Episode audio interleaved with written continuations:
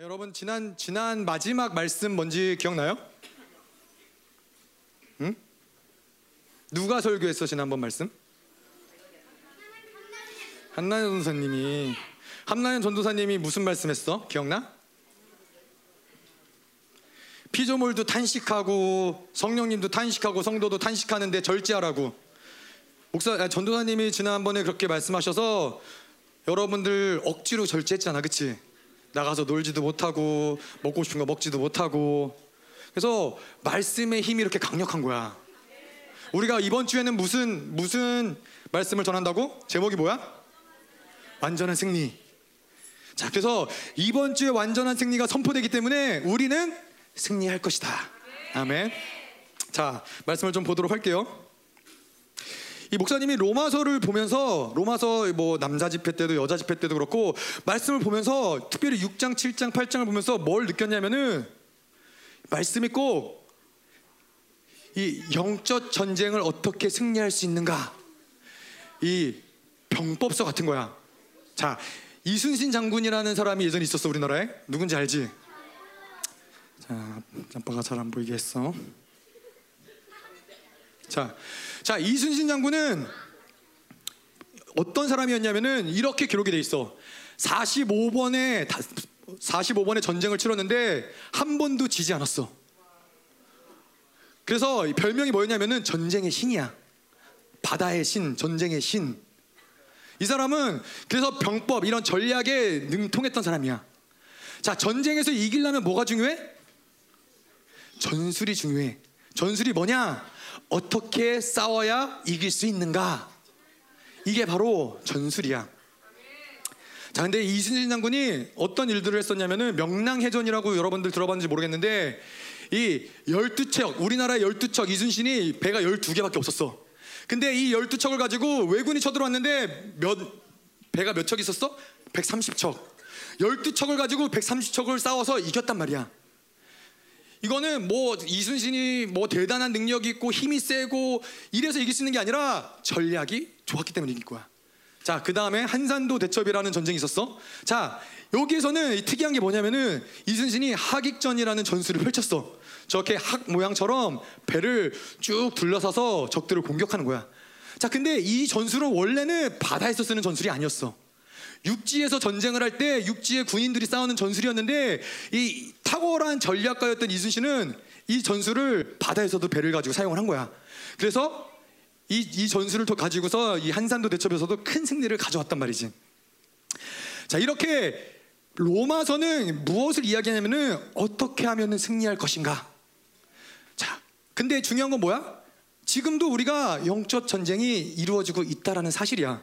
전쟁이 있기 때문에 전쟁에서 승리하려면 전략이 중요한데 로마서는 어떻게 승리할 것인가 이거를 가르쳐 주고 있는 거야. 이게 중요하겠어, 중요하지 않겠어? 중요하지. 자, 지금도 우리는 전쟁 중에 있어. 자, 교회도 계속해서 우리가 지금도 적그리스도와 싸우고 뭐 불신과 싸우고 세상과 싸우고 계속해서 전쟁 중에 있는데 목사님 이거 언제 알았냐면은 목사님이 아프리카를 갔다 왔단 말이야. 스와질랜드를 갔는데 스와질랜드에 가서 이걸 알았어. 아, 교회는 끊임없이 전쟁 중이구나. 자, 왜냐하면은 스와질랜드에서는 그러는 거야. 어디에서 교회가 하나가 세워지면은 바로 그 옆에 마녀가 마녀가 생겨난대. 교회가 있는 곳에는 늘 마녀가 생겨난다는 거야. 그 나라가 왕이 있고 여왕이 있는데 여왕이 마녀를 이렇게 다스리는 사람이야. 그래서 어디에서 교회가 세워졌다 그러면은 마녀를 보내. 왜? 전쟁을 해야 되니까. 교회를 없애야 되니까.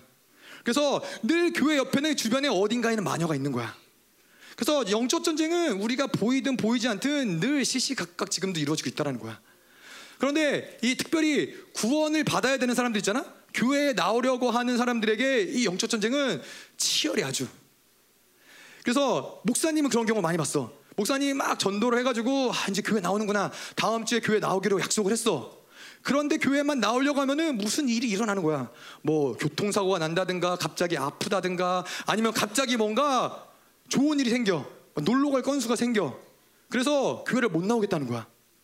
이게 별거 아니라고 생각할 수 있는데 영적 전쟁이 치열하기 때문에 교회에 나오지 못하게 하는 원수들이 계속해서 역사하는 거야.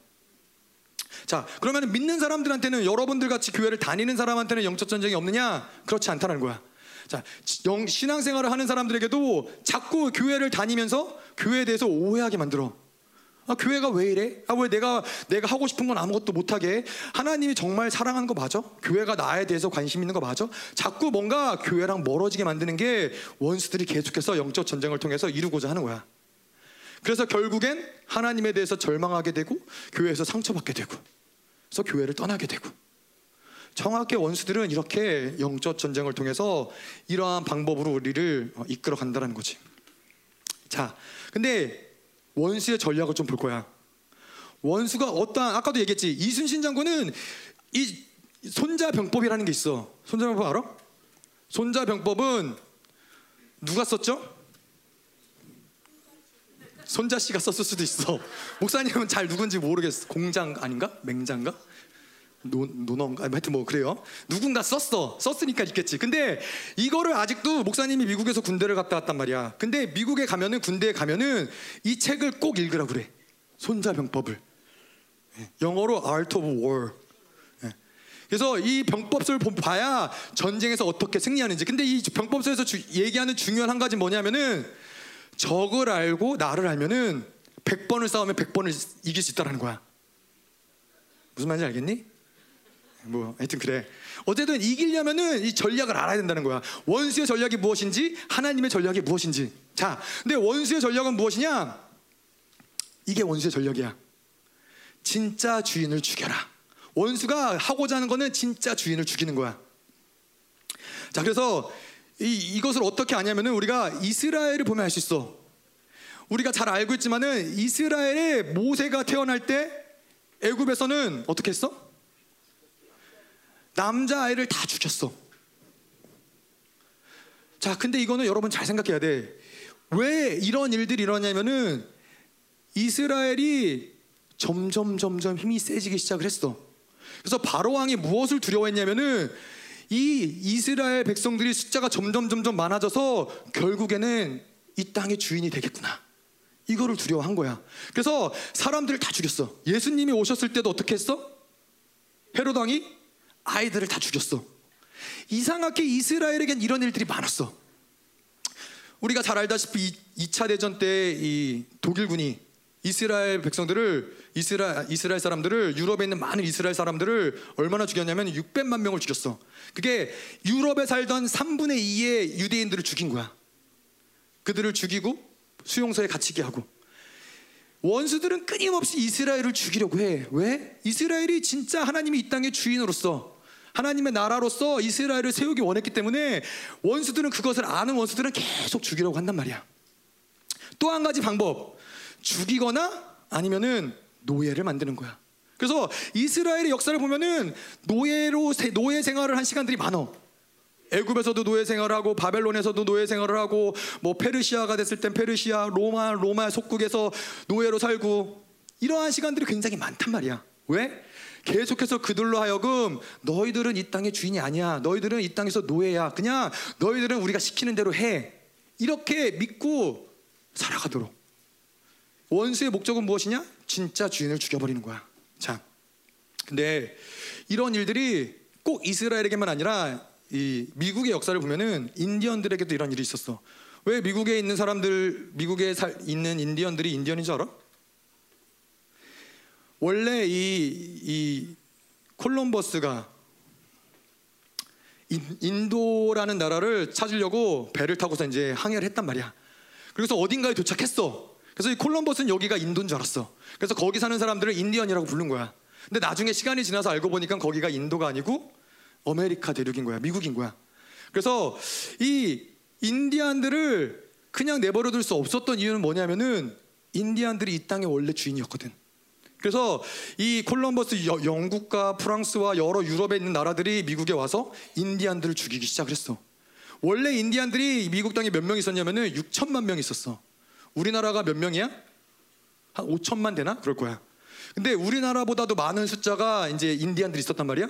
근데 이 사람들이 와서 10년 동안 인디안들을 죽이기 시작을 해. 그래서 얼마까지 줄었냐면은 10년 동안 6천만에서 600만으로 줄어. 거의 우리나라 하나가 없어진 거야. 10년이라는 시간 동안. 자, 그리고서는 지금도 미국 땅에서는 인디언들을 어떻게 어, 대우하냐면은 어, 인디안들을 인디안 보호구역이라고 부르는 데가 있어. 인디안 보호구역은 어떤 거냐면은 이 인디안들한테 너희들이 여기 안에서 떠나지 않고 잘 살면은 우리가 너희들한테 먹고 살 수 있도록 평생 동안 돈을 줄 거야. 그래서 미국에서는 이 인디안들에게 계속 돈을 주는 거야. 먹고 살 수 있는 동안. 이 지역만 나가지 않으면. 그래서 인디안들이 그 지역을 벗어나지 않고 거기서 돈을 받으면서 뭘 하냐면은 시간도 많고 돈도 많으니까는 술을 마시고 도박을 하고 마약을 하고 이러면서 점점 점점 인디안들이 무기력해지고 죽어가고 이런 걸 우리 뭐라 그러냐면은 인디안 말살 정책이라고 그래. 인디안들을 죽이는 게 그냥 너 뭐 요즘 세상에는 총을 쏘고 뭐 칼로 베고 이렇게 죽이는 게 아니라 그들로 하여금 아무것도 못하게 만드는 거야. 그들로 하여금 아무데도 가지 못하게 만드는 거야. 왜? 그들이 진짜 주인인 걸 알면 안 되기 때문에. 자, 우리가 잘 아는 그 철로 역정이라는 이야기가 있지. 철로 역정에 보면은 이 멸망의 도시에서 이 크리스찬이라는 사람이 살고 있잖아. 근데 이 멸망의 도시라는 곳은 이 사람들이 뭐 어떻게 속이냐면은 너희들 여기서 벗어나면 안 돼. 너희들 여기에서 우리가 시키는 대로 그렇게 살아야지 살 수 있어. 그렇게 살아야 잘 살 수 있는 거야. 여기서 벗어나면 큰일 나. 근데 그 도시의 이름이 뭐야? 멸망의 도시야. 그 도시는 조만간 멸망당할 도시라는 거야. 근데 이 그것을 보지 못하도록 이 멸망의 도시에서 벗어나야지 진짜 진짜 삶을 진짜 생명을 만날 수 있다는 걸 보지 못하도록 계속 거짓말을 하는 거야. 속이는 거야. 자, 근데 지금 시대의 크리스찬들에게도 원수들은 똑같은 방법을 사용하고 있어. 여러분들을 실제로 죽이는 역사도 있지만 그것보다는 여러분들로 무기력하게 만드는 거야. 여러분들로 아 내가 무슨 주인이야? 내가 무슨 뭘 할 수 있어? 그냥 나는 자, 잘, 잘 생각해봐. 잘 봐봐. 보통의 경우는 여러분들이 학, 초등학교를 가고 그 다음 어디가? 중학교를 가고 고등학교를 가고 대학교를 가고 직장을 다니고 결혼을 하고 진급을 하고 그러다 나이가 들고 은퇴를 하고 그러고 죽어. 이거는 모든 사람들이 대부분 다 이렇게 살아. 어. 마치 크리스찬이 멸망의 도시에서 계속해서 일을 하면서 그렇게 살아가듯이 우리가 그렇게 보일지 안 보일지 모르지만은 이 세상은 자꾸 우리로 하여금 무기력하게 만들고 아무것도 할 수 없게 만들고 그냥 그렇게 따라가는 거야. 초등학교 갔다, 중학교 갔다, 고등학교 갔다, 대학교 갔다. 거기서 만약에 벗어나면 나는 망할 것 같아. 나는 죽을 것 같아. 원수들은 그렇게 끊임없이 우리를 속이는 거야. 자, 그런데 원수의 전략이 진짜 주인을 죽이는 거라면은 하나님의 전략은 뭘까? 하나님의 전략은 왕권을 회복하라. 네. 자, 왕권을 회복하는 게 하나님의 목적이야. 자, 그런데 하나님이 왕권을 어떻게 회복시키시느냐? 예수님을 통해서 왕권을 회복할 수 있는 모든 것들을 이미 만들어 놓으셨어. 별로 어려운 거 아니야. 여러분 예전에 캠프 대관식 그 영성 캠프 때 대관식 한 적 있지? 캠프 때 선생님들이 뭐 왕관도 만들고 무슨 뭐 레드 카펫도 깔고 뭐 다 준비해 놨잖아. 그치? 다 준비해놓고 시간 되니까 여러분들 들어오니까는 막 다 박수 쳐주고 왕관 씌워주고 여러분들 왕자라고 해주고 공주라고 해주고 근데 예수님이 한 게 이거랑 똑같은 거야. 우리가 뭘 하는 게 아니라 예수님이 다 준비해 놓으셨어. 십자가에서 죽으시고 부활하시고 하늘 성세 들어가서 모든 걸 다 만드시고 여러분들이 오면은 자 이제부터 너희 왕자야. 이거를 믿으면은 하나님의 전략이 이제 일하기 시작하는 거야. 자, 봐봐. 근데 중요한 건 뭐냐면은 정말 이 그지 같은 너희들 그지 같은 사람들을 데려다 놓고 왕을 만드는 건 사실 쉬운 일이 아니야. 근데 아무리 그지 같아도 뭐가 있으면 돼? 만약에 내가 왕의 핏줄이야. 그럼 이야기가 달라지는 거야.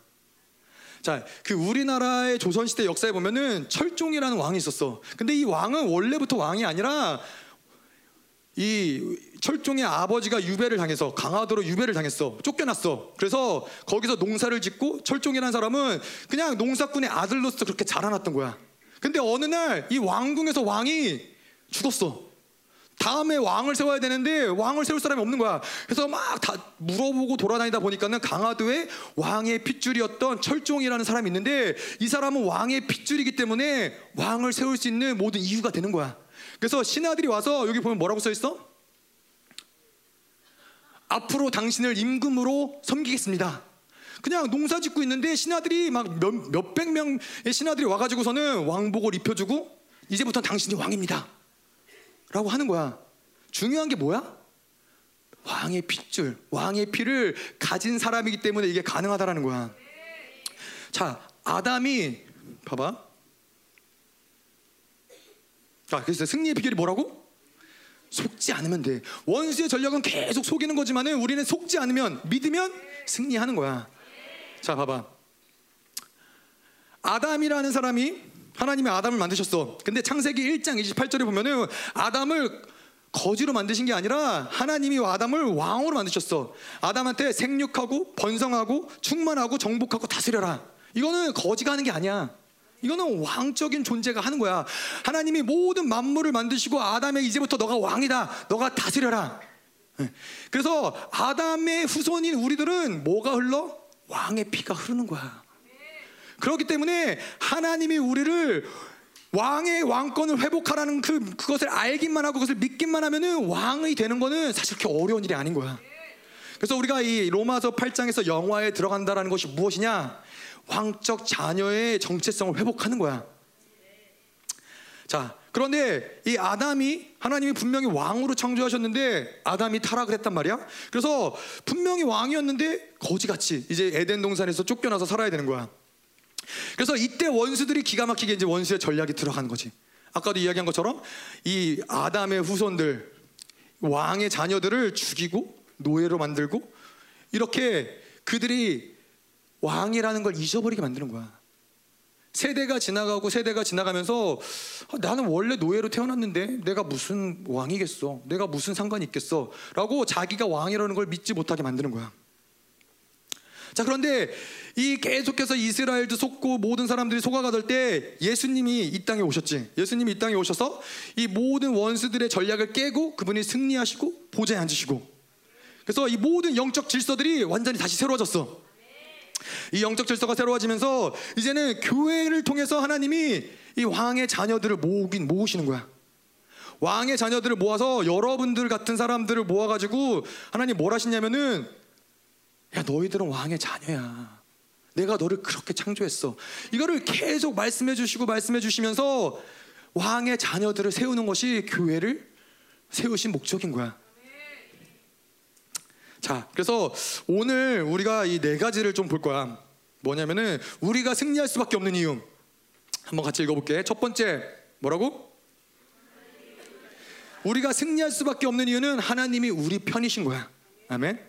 자, 두 번째 하나님이 그 아들을 우리에게 주셨다. 세 번째 하나님이 영적 질서를 바꾸셨다. 네 번째 하나님이 우리를 미치도록 사랑하신다. 자, 우리가 알아야 될 건 뭐냐면은 우리가 어떻게 하면 승리할까 이게 아니야. 우리가 승리할 수밖에 없는 이유가 무엇인가? 우리는 이걸 알아가는 거야. 아, 내가 이래서 승리할 수밖에 없구나. 내가 이래서 왕권이 회복될 수밖에 없구나. 이거를 깨달으면 되는 거야. 자, 우리가 승리할 수밖에 없는 이유 첫 번째, 하나님이 우리 편이시다.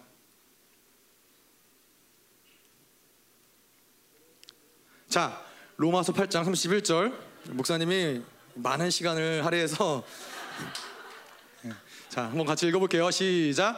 그런즉 이 일에 대하여 우리가 무슨 말하리요? 만일 하나님이 우리를 위하시면 누가 우리를 대적하리요? 하나님이 우리 편이라는 거야.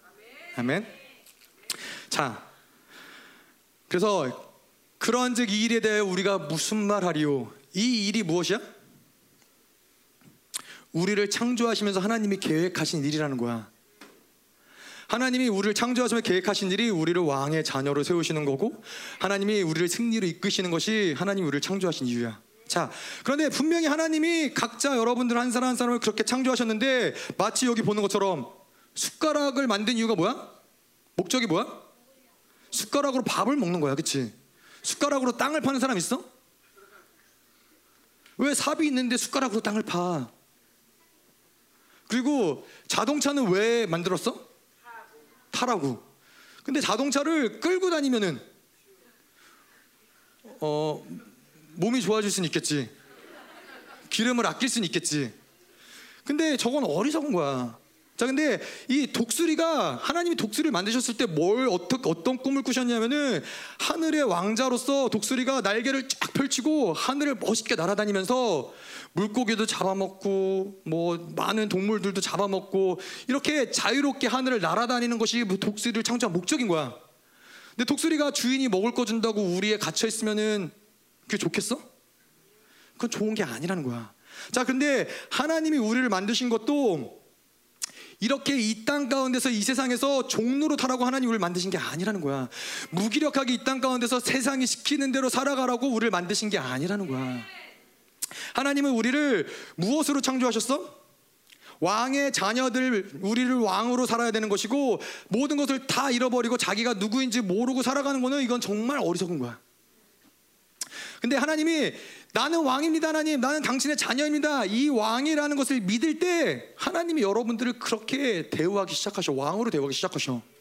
아무리 하나님이 아무리 여러분들을 왕으로 대우하려고 해도 내가 무슨 왕이야. 그냥 나는 좋은 학교 가서 그냥 세상에 나가서 좋은 직장 얻을 거야. 그러면 하나님이 아무리 왕으로 대우해 주려고 해도 그렇게 할 수 없는 거야. 자, 왕은 목사님이 이 스와질랜드에 있을 때 거기에는 왕이 있어. 그 나라는. 그 나라는 왕이 있는데 목사님이 왕을 만났을까? 어, 안 만났어. 목사님을 안, 안, 안 만났는데, 근데 요즘 세대에도 이 왕은 이 사람들은 뭐 자기네들이 뭘 먹고 싶으면은 가가지고서는 농사를 지어다가 시장 가서 장을 받아가 요리를 해다가 그렇게 먹지 않아. 왕은 나는 왕은 이거 이거 먹고 싶다 그러면은 신하들이 다 준비해가지고 세상에서 좋은 것들을 다 준비해가지고 왕 앞에 대령한단 말이야. 우리나라의 조선 시대 때 보면은 왕이 전국 팔도에서 유명한 음식들, 맛있는 특산품들 이런 것들을 다 모아가지고 왕 앞에 왕 앞에 갖다 바친단 말이야. 왕은 이렇게 살아가는 거야. 여러분들이 왕이 되고 싶어요? 어? 아니면은 그냥 매일매일 초콜릿 주고 캔디 주고 그러면은 그러면 돼? 그러면 만족해? 하나님은 우리를 왕으로서 모든 만물을 통치할 뿐만 아니라 하나님과 이 하나님과 계속해서 이 영광을 나누는 자로 하나님 우리를 만드신 거야. 자, 그런즉 우리가 이 일에 대하여 무슨 말 하리요? 자, 그래서 잠깐만.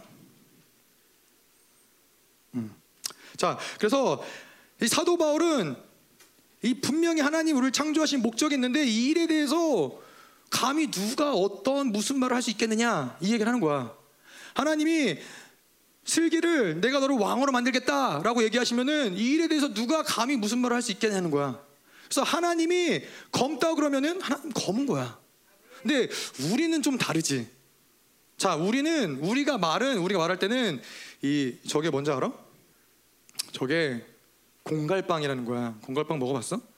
공갈빵은 빵은 큰데 안에가 텅 비었어. 그래서 어 별로 별로 이렇게 먹을 게 많지 않아.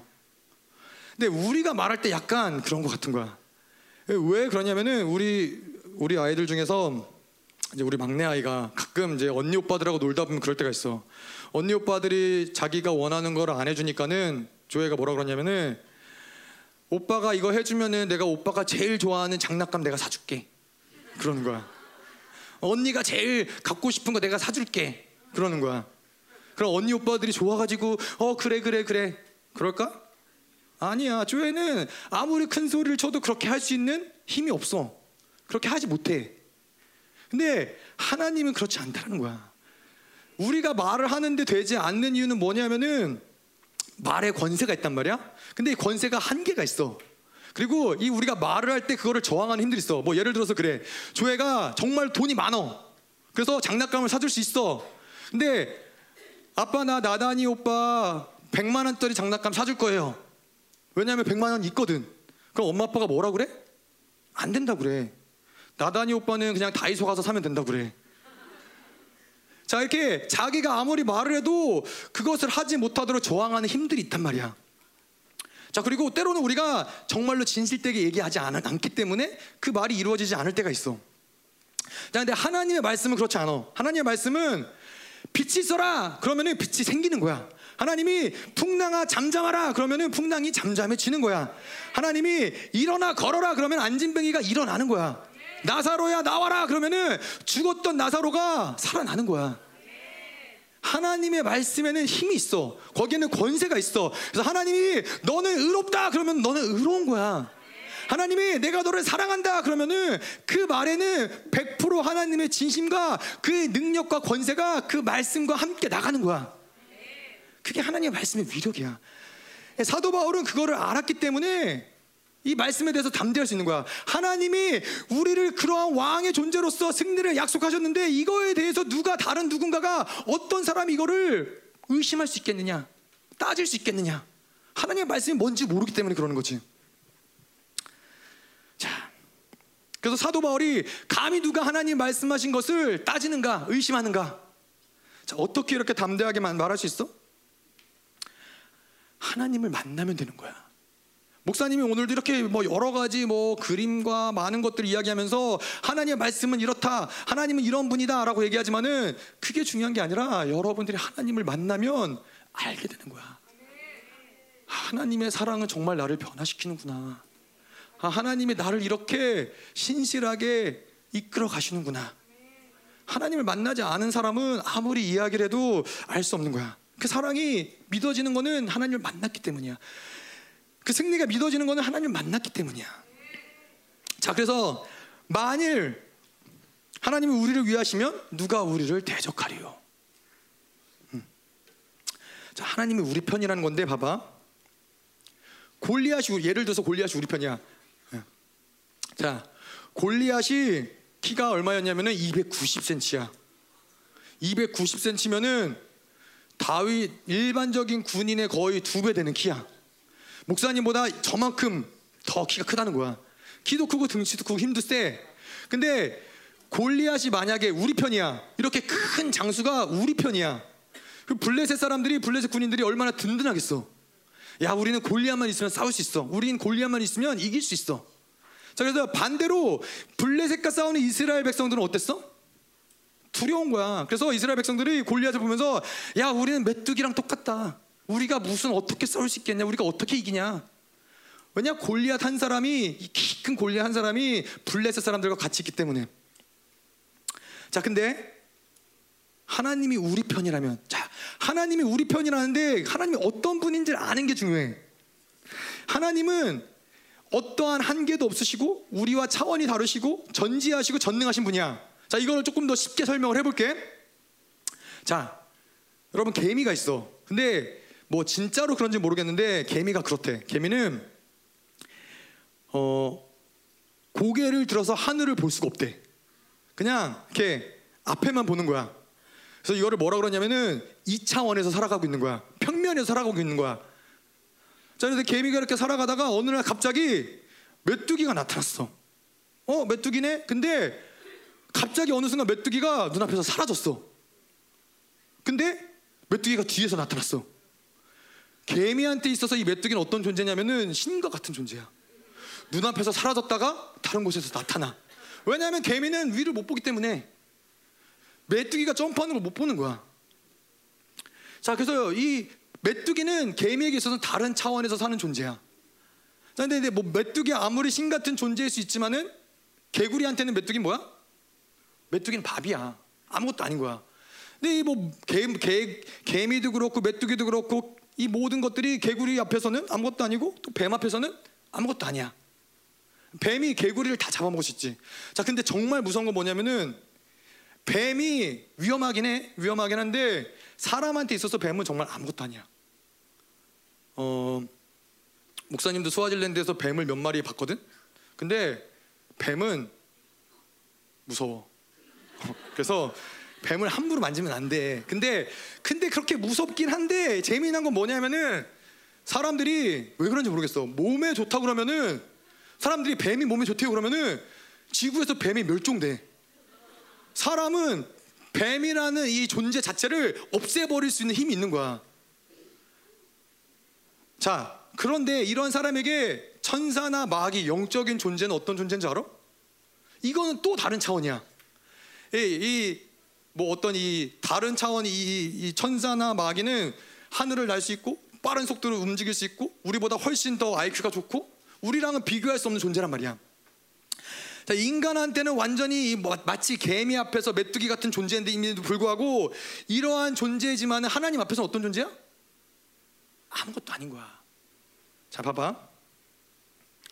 사람들은 하나님을 대적하는 원수와의 전쟁이 마치 이런 거라고 생각을 해. 루시퍼랑 하나님이랑 힘겨루기를 하는 거야. 근데 사실은 사실은 이 그림은 완전 틀린 그림이야. 어떤 그림이 맞냐면은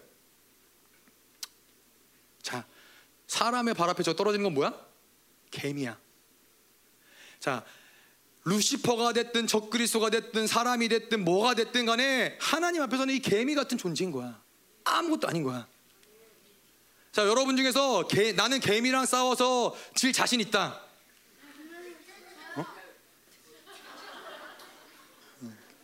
자 개미랑 싸워서 질 자신 있는 사람은 나단이밖에 없어. 싸우지 않길 바래 제발. 자 근데 개미가 100마리면 무섭겠어? 개미가 1000마리면 무섭겠어? 개미가 천만 마리가 와도 목사님은 싸워서 이길 수 있어. 이 물 호수만 있으면은 다 쓸어버릴 수 있어. 멸종시킬 수 있어 목사님은. 근데 하나님에게 있어서 모든 원수들, 모든 천사들, 모든 인간들, 모든 피조물들은 마치 이러한 존재라는 거야. 게임이 될래야 될 수 없다라는 거야. 그러한 하나님이기 때문에 우리는 사도 바울이 자신 있게 얘기하는 거야. 감히 누가 그 하나님을 대적할 수 있겠느냐? 루시퍼냐, 적그리스도냐, 뭐 대로마냐, 누가 감히 하나님을 대적할 수 있겠느냐? 자, 그래서 하나님이 우리를 위 우리를 위하신다. 다시 말해서 하나님은 우리 편이라는 거야. 자, 하나님이 우리 편인데 때로 우리가 착각하는 건 뭐냐면은 하나님은 마치 심판과 같은 존재라고 생각을 해. 자, 경기를 게임을 하다 보면은 축구를 하다 보면은 심판이 무슨 역할을 해? 게임을 막 쫓아다니면서 공을 막 쫓아다니면서 누가 누가 뭐 하죠? 파울. 어, 뭐, 어. 내가 한 거니? 누가 한 거지? 어, 자 그래요. 자 그래서 파울을 하는지 안 하는지를 심판이 쫓아다니면서 계속 보는 거야. 자 그래서 하나님을 마치 우리는 이렇게 생각하는 사람들이 있어. 오늘 제가 죄를 지었나 안 지었나 내가 오늘 쫓아다니면서 볼 거야. 그래서 죄를 지면 어떻게? 옐로 카드. 또 죄를 지면 어떻게? 넌 레드 카드. 퇴장. 하나님 마치 그러한 심판으로 생각을 한다라는 거야. 그거는 우리 편이라고 생각하는 게 아닌 거야. 그거는 객관적으로 이건 네가 잘못했어. 이건 네가 잘했어. 너 오늘 기도 안 했잖아. 모든 잘못한 기록들, 기억들을 하나님이 다 가지고 계시면서 심판하는 하나님이라 생각을 하는 거야. 근데 사도 바울은 뭘 얘기하냐면은 그렇지 않다라는 거야. 하나님은 우리 편이라는 거야. 자, 하나님이 우리 편이라는 게 무슨 의미냐? 자, 벤치 클리어링이라는 게 있어. 자, 뭔지 뭐냐면은 야구를 하다 보면은 투수가 공을 던진단 말이야. 투수가 공을 던지는데 때로는 공이 잘못 날아가서 타자를 맞추기도 해.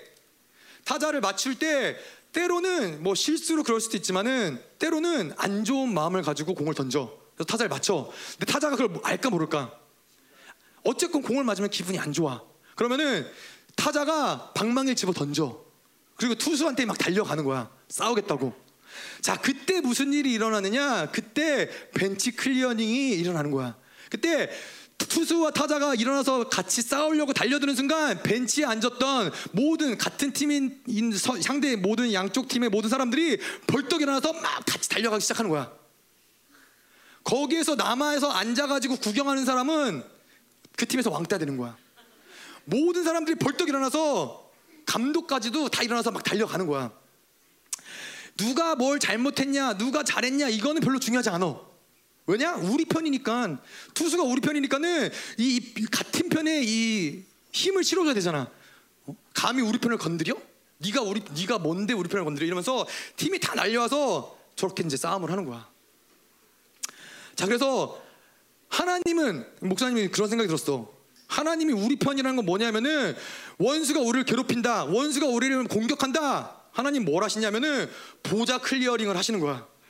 이 성부 하나님, 성자 하나님, 성령 하나님이 보좌에 앉아 계시다가 아니 또 그 열두 장로들이 보좌에 앉아 있다가 원수가 쟤를 건드려 벌떡 일어나서 막 달려오기 시작하는 거야. 이게 뭐라 그래? 보좌 clearing이라고 하는 거야. 그래서 하나님이 우리 편 건드리지 마. 우리 편이 잘못했어도 내가 심판할 거고 내가 벌 줄 거고 내가 알아서 할 거야. 건드리지 마. 이게 같은 편이라는 거야. 목사님이 예전에 이제 군대에 있을 때 그런 적이 있었어. 목사님이 군대 있을 때 열심히 운동을 했어. 아침에 눈 뜨자마자 열심히 운동을 하고, 하고 뭐 팔굽혀 펴기도 하고 윗몸 일으키기도 하고 열심히 운동을 했어. 아침에 일어나서 혼자 운동을 하고 그러고 이제 같이 그- 그날이 이제 대대가 다 모여서 같이 운동한 날이었어. 보통 대대가 모이면은 그냥 이렇게 달리기를 하거든.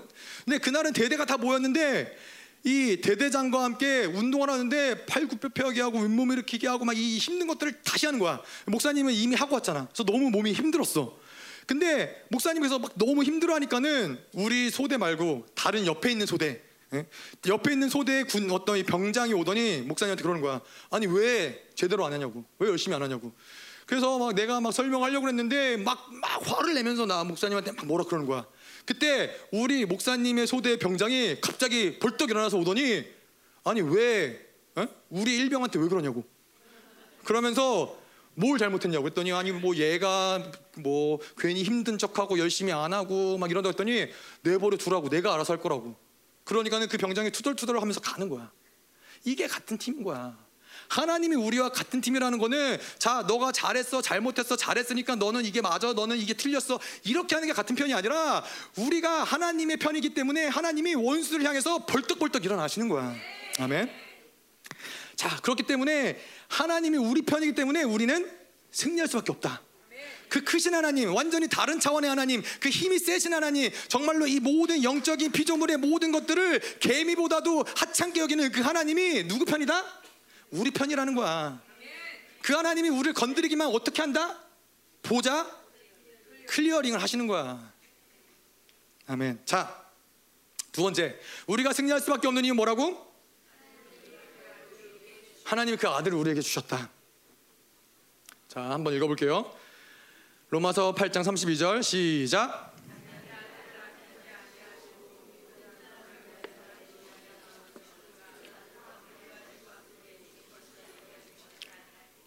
자, 자기 아들을 아끼지 아니하셨다. 자, 아끼지 아니하셨다라는 건 무슨 말이냐면은 주저하지 않으시고 내어 주셨다는 거야. 아, 이 아들을 줄까 말까? 이걸 주면 나는 어떡하지? 이 아들은 어떡하지? 이 아들이 만약에 죽었는데 이 뭐 우리 나단이가 그래도 하나님을 안 믿으면 어떡하지? 이렇게 주저하고 갈등하고 고민하는 게 아니라 단번에 내어 주셨다라는 거야. 자, 근데 사랑이라는 것이 무엇이냐면은 가장 소중한 것을 포기할 수 있는 게 사랑인 거야. 자, 목사님이 목사님이 닭다리를 진짜 좋아하거든. 근데 닭에 닭에는 다리가 몇 개야? 닭은 다리가 두 개야. 근데 목사님이 옛날에 혼자 살 때는 문제가 없었어. 목사님이 혼자 닭다리 두 개 다 먹어도 문제가 안 됐어. 근데 이제 결혼하고 아이들이 낳는데 얘네들이 닭다리를 좋아하는 거야. 그럼 목사님이 어떻게 해? 싸워? 싸워서 이기는 사람이 먹는 거야? 양보하는 거야. 왜냐면은 사랑하니까. 목사님이 가장 소중하게 여기는 닭다리를 내어주는 게 사랑이다. 이거지. 근데 여러분들 기억해야 될 게 있어.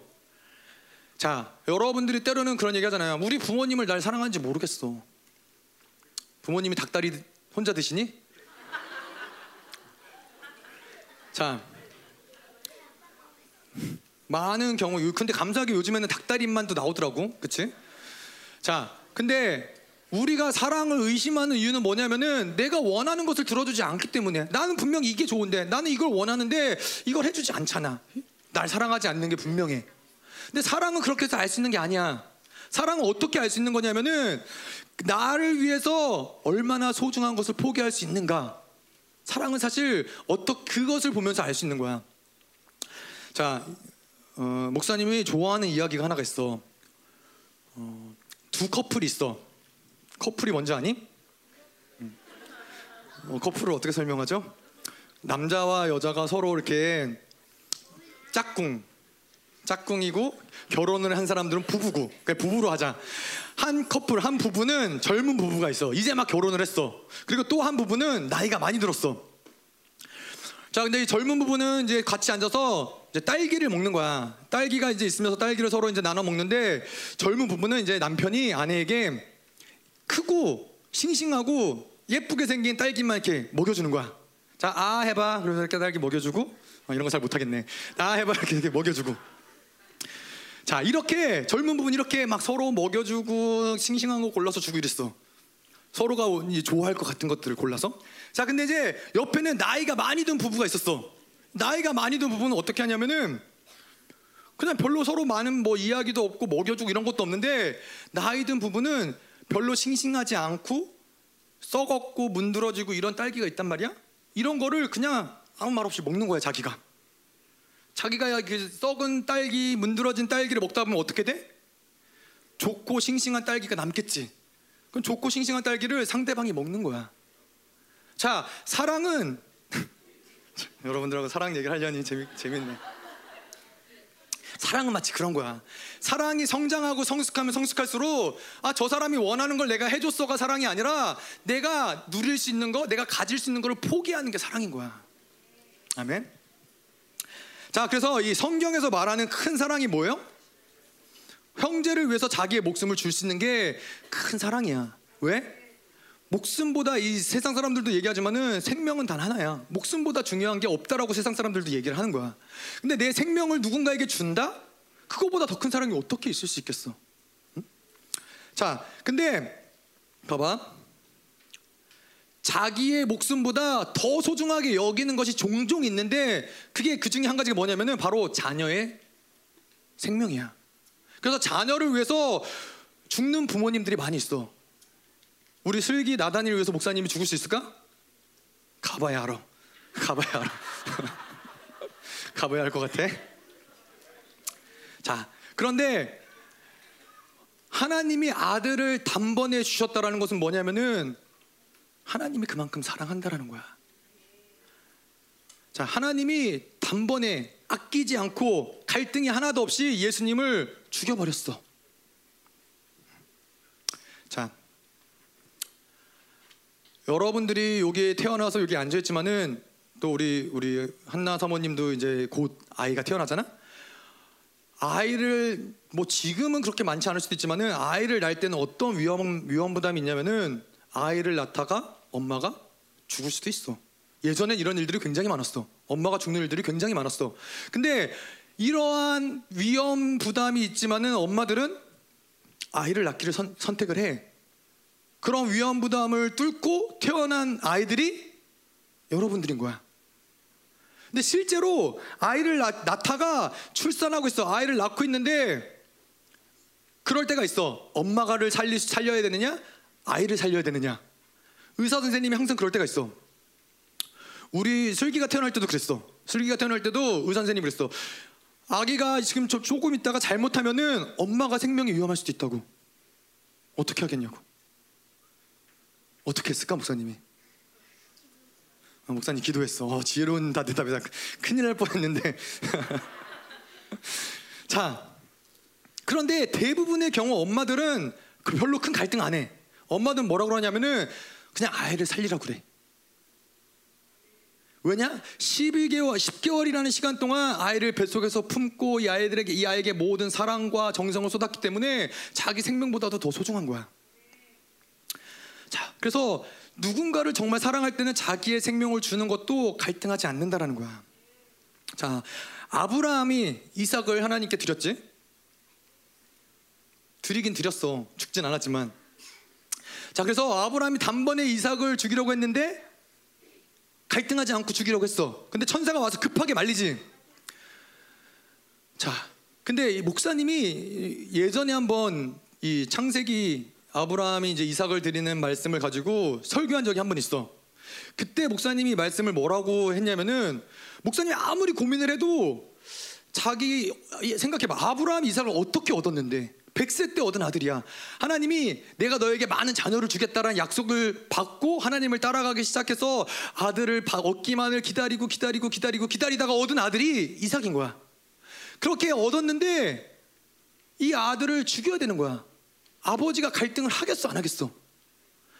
목사님 아무리 생각해도 분명히 하나님의 말씀하셨기 때문에 순종하긴 했지만은 분명히 갈등하고 힘들어하고 올라가는 그 순간에도 죽이는 그 순간에도 쉽지 않았을 거라고 생각을 했어. 그래서 그렇게 설교를 했어 목사님이.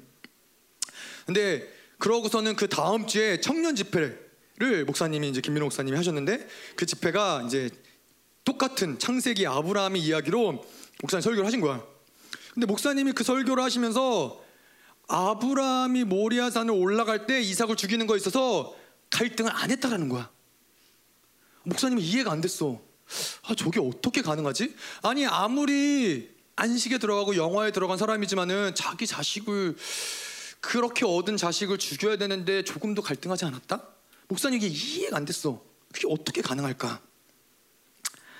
자, 근데 어쨌건 아브라함이 이제 이 아들을 드리면서 하나님이 천사를 통해서 아브라함을 멈춰 세우시고 그러고 아브라함에게 뭐라고 하셔? 아 이제 이제야 비로소 너가 나를 경외하는 줄 알겠다. 다시 말해서 이제야 비로소 내 너가 나를 사랑하는 줄 알겠다라고 얘기를 하셔. 근데 목사님의 이, 이 고민이 언제 풀어졌냐면은 이번에 로마서를 들으면서 이게 이해가 됐어. 그게 왜 이해가 됐냐면은 하나님이 예수님을 우리를 위해서 주셨는데 단번에 주셨다라는 거야. 갈등하지 않았다라는 거야. 고민하지 않았다라는 거야. 그거를 보고 알았어. 아, 아브라함, 목사님이 이거를 보신 거구나. 왜 성경에 보면은 아브라함이 갈등하지 않았다. 이런 얘기가 없어. 목사님 볼 때는 분명히 갈등했을 것 같았는데 하나님의 아들 예수 그리스도를 단번에 주셨다. 아끼지 않으셨다. 이 이야기를 보면서 깨달은 거야. 아, 하나님 아브라함이 이삭을 드린 거는 마치 하나님이 예수 그리스도를 우리 위해서 드린 것과 같은 같은 모습의 모양인 거야. 근데 예수 하, 목사님이 이거를 보신 거구나. 하나님이 그 아들 예수 그리스도를 단번에 죽이실 수 있었던 이유는 무엇이냐? 우리를 그만큼 사랑했다라는 거야. 마치 아브라함이 이삭을 드렸을 때 뭐가 확증됐어? 아브라함아 너가 정말로 나를 사랑하는구나. 그 아들마저 아끼지 않고 줄 만큼 너가 정말로 나를 사랑하는구나. 반대로 우리가 십자가를 볼 때 그 아들 예수 그리스도가 죽은 걸 볼 때 뭘 확증해야 돼? 하나님이 우리를 미치도록 사랑하시는구나. 그 아들을 아끼지 아니할 만큼 우리를 사랑하시는구나. 이게 확증이 되는 거야. 그렇기 때문에 성경은 계속해서 히브리서에서도 아들 예수 그리스도를 단번에 주셨다라고 얘기를 해. 로마서에서도 아끼지 아니하셨다라고 얘기를 하는 거야. 결국 모든 이 모든 것들이 뭘 얘기하냐면은 하나님이 우리를 사랑하신다라는 거야. 그걸 어떻게 부정하겠어? 그걸 누가 의심하겠어? 그거에 대해서 누가 감히 이것이 그렇지 않아요. 하나님은 날 사랑하지 않아요. 하나님이 내가 원하는 거 하지 않, 해주지 않으셨잖아요. 이렇게 얘기할 수 없다라는 거야.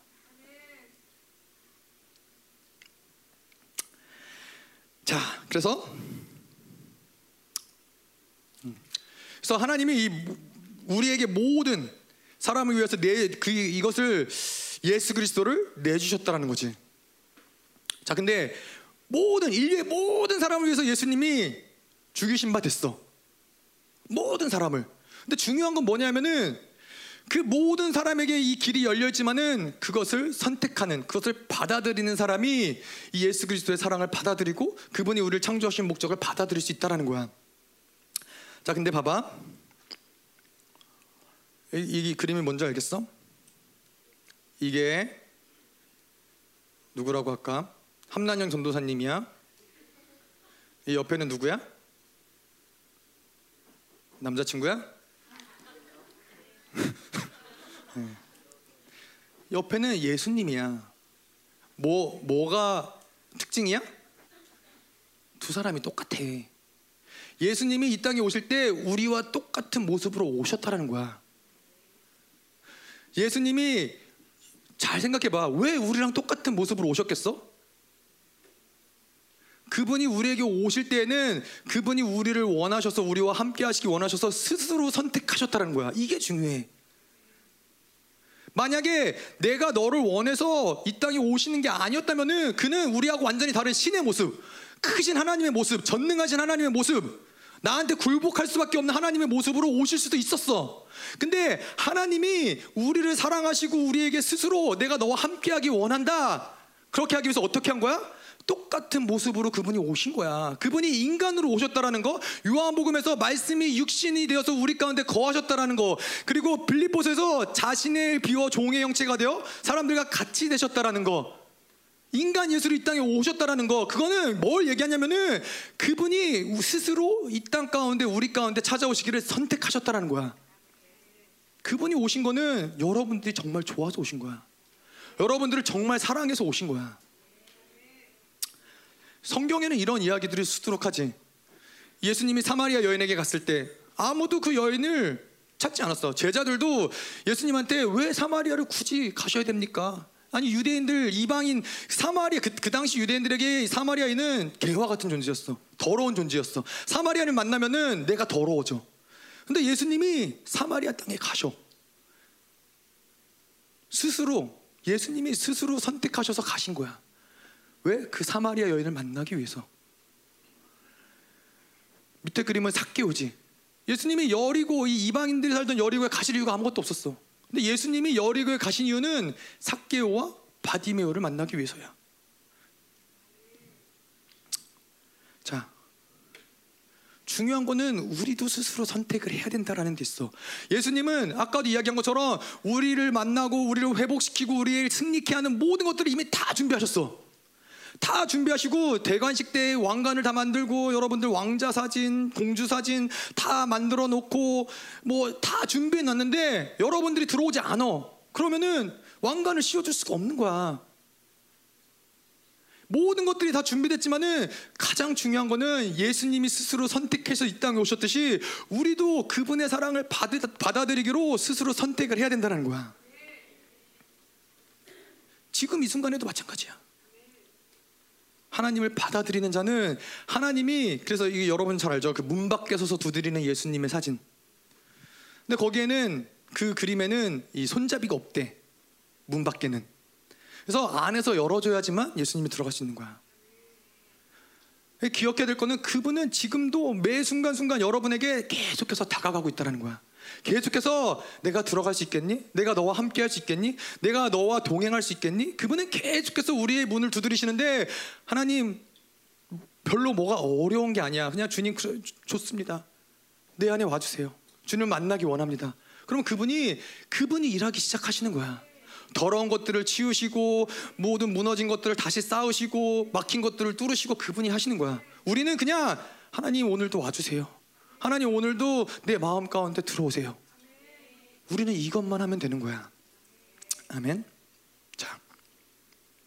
그래서 어찌 그 아들과 함께 모든 것을 우리에게 주시지 아니하겠느냐. 자, 아들을 단번에 주셨다라는 건 아들을 주저없이 우리에게 주셨다는 건 뭘 얘기하냐면은 가장 사랑하는 그 아들을 주셨기 때문에 다른 모든 것들을 다 주실 수 있다라는 거야.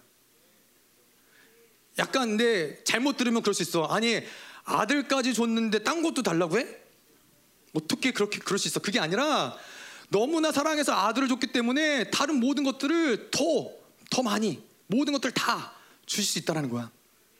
자, 그래서 기도를 할 때는 성경에 뭐라고 얘기하냐면은 무엇이든지 구하는 대로 하나님이 주시겠다라고 약속을 해.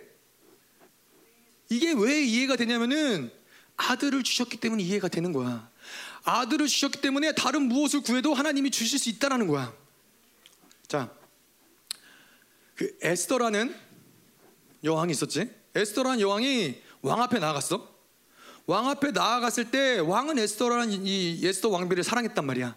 그렇기 때문에 왕이 뭐라 그러냐면은 나라의 절반이라도 내가 너한테 주겠다 그래. 하나님이 우리에게 뭐라 그러신지 알아? 여러분들이 하나님의 은혜 보좌 앞에 나아갈 때 하나님이 뭐라 그러시냐면은 하나님의 창조한 모든 세계를 내가 너한테 주겠다고 그래. 자, 기도는 봐봐. 기도는 사랑하기 때문에 할 수 있는 거야. 기도는 하나님이 우리를 사랑하시기 때문에 하라고 말씀하시는 거야. 너희들 오늘 어? 너 사고 쳤으니까 가서 30분 기도해. 어? 너는 1시간 기도해. 요한이는 아니, 아니야 요한이 요한이는 1시간 매일매일 기도해. 기도는 이렇게 해서 뭔가 우리가 뭐 때로는 그게 훈련의 차원에서 필요할 수도 있지만은 하나님이 우리를 기도시키는 것은 뭐냐면은 하나님 우리를 사랑하기 때문에 내가 모든 것을 다 줄 수 있기 때문에 무엇이든지 구하라는 거야. 사랑하기 때문에 응답하신다라는 거야. 이게 기도라는 거야. 기도는 누가 하는 거야? 자녀가 하는 거야. 아들이 하는 거야. 딸이 하는 거야. 자, 어찌 그 아들과 함께 모든 것을 우리에게 주시지 아니하시겠느냐? 하나님이 우리에게 그 아들을 주셨기 때문에 그 아들이 가졌던 거룩도 주시고 존귀도 주시고 권세도 주시고 능력도 주시고 상속한 상속권도 주시고 보좌도 주시고 모든 것들 하나님 다 주실 수 있는 거야. 자, 근데 목사님에게 가장 귀하게 느껴졌던 건 특별히 우리가 요한일서를 통과하면서 뭐였냐면은 하나님 우리에게 교제권을 주시겠다는 거야. 이게 사실은 상상할 수 없는 거야.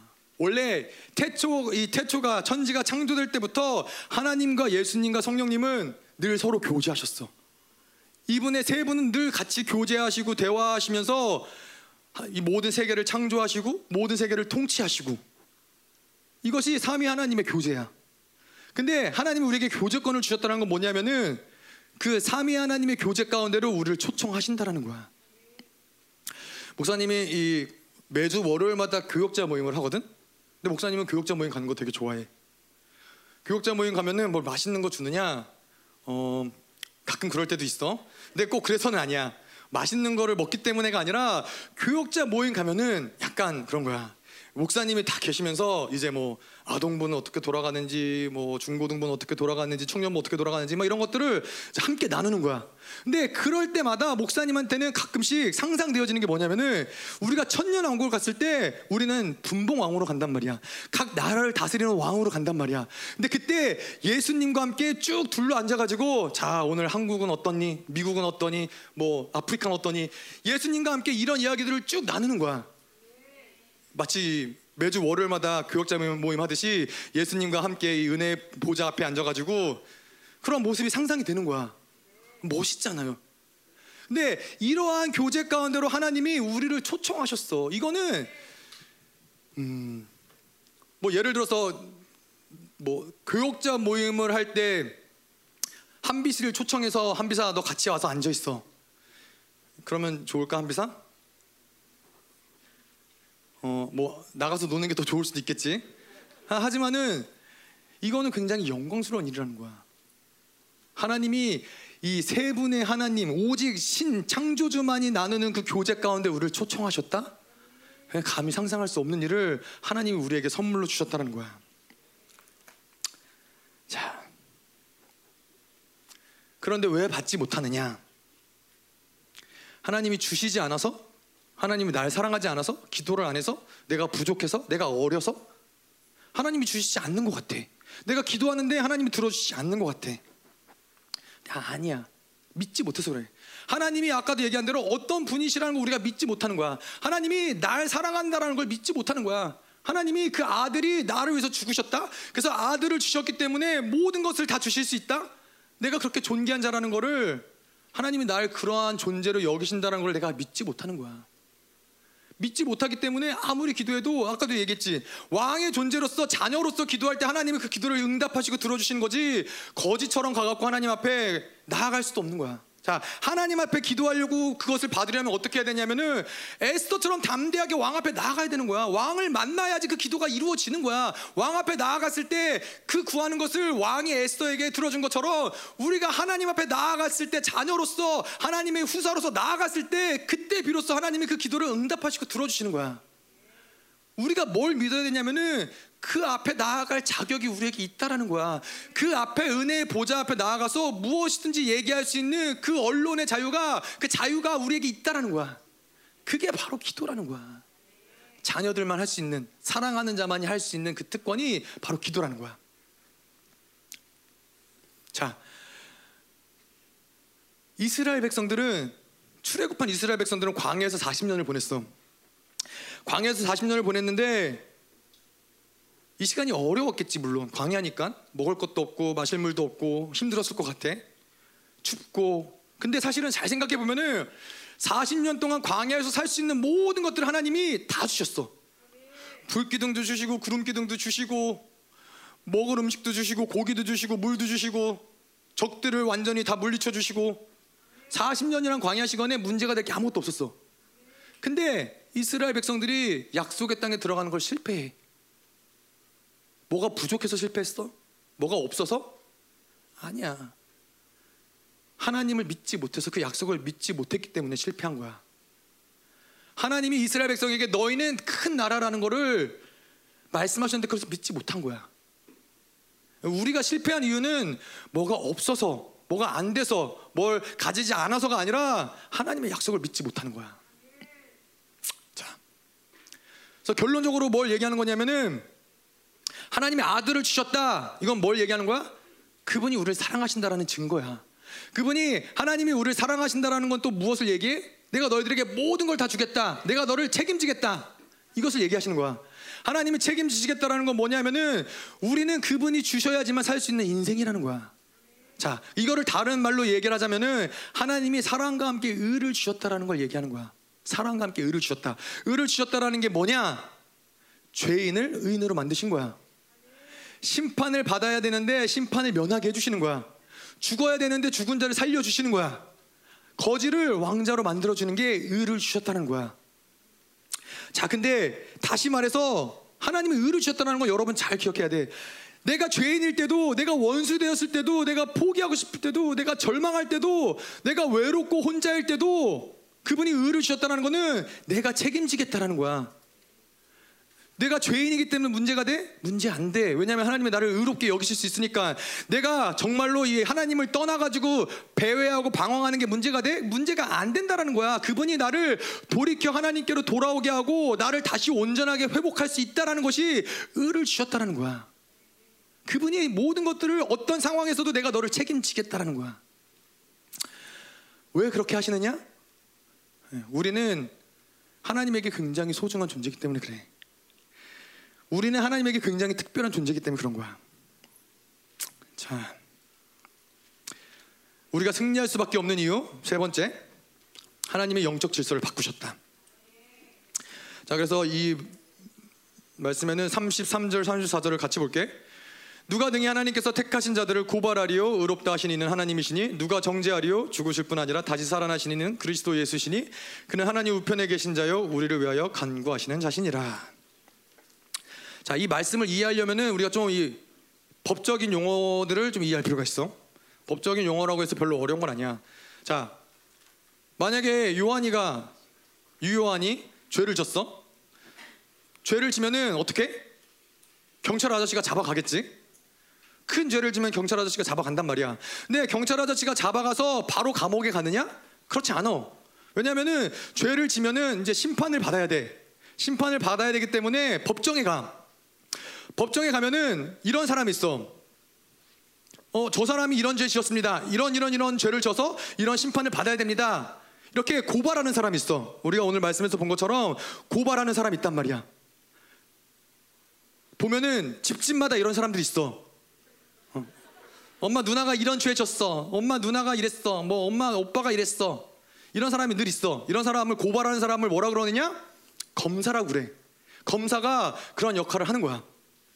자, 근데 반대로 다른 쪽에는 또 이런 사람이 있어. 아니에요. 그렇지 않아요. 이거 오해예요. 이 사람이 그런 죄를 짓지 않았습니다. 라고 같은 편에 서서 변호해주는, 도와주는 사람이 있어. 이런 사람은 뭐라고 그래? 변호사라고 그래. 자, 그리고 또 한 사람이 있어. 이 양쪽의 얘기를 다 듣고서는 법대로 심판하는 사람이 있어. 죄가 있는지, 죄가 없는지, 정, 그걸 어려운 말로 정지한다 그래. 죄를 정한다라 그래. 자, 이런 역할을 누가 하는 거야? 판사, 재판관이 하는 거야. 자, 그래서 우리나라랑은 좀 다르지만은 미국에서는 아이고. 미국에서는 이렇게 판사가 있고 그리고 검사가 있고 피고인과 변호사 모든 사람들이 다 이 재판장 재 뭐야 판사 앞에 다 서가지고 이제 심판이 벌어진단 말이야. 근데 이게 하나님이 우리를 심판하실 때에도 비슷한 모습이야.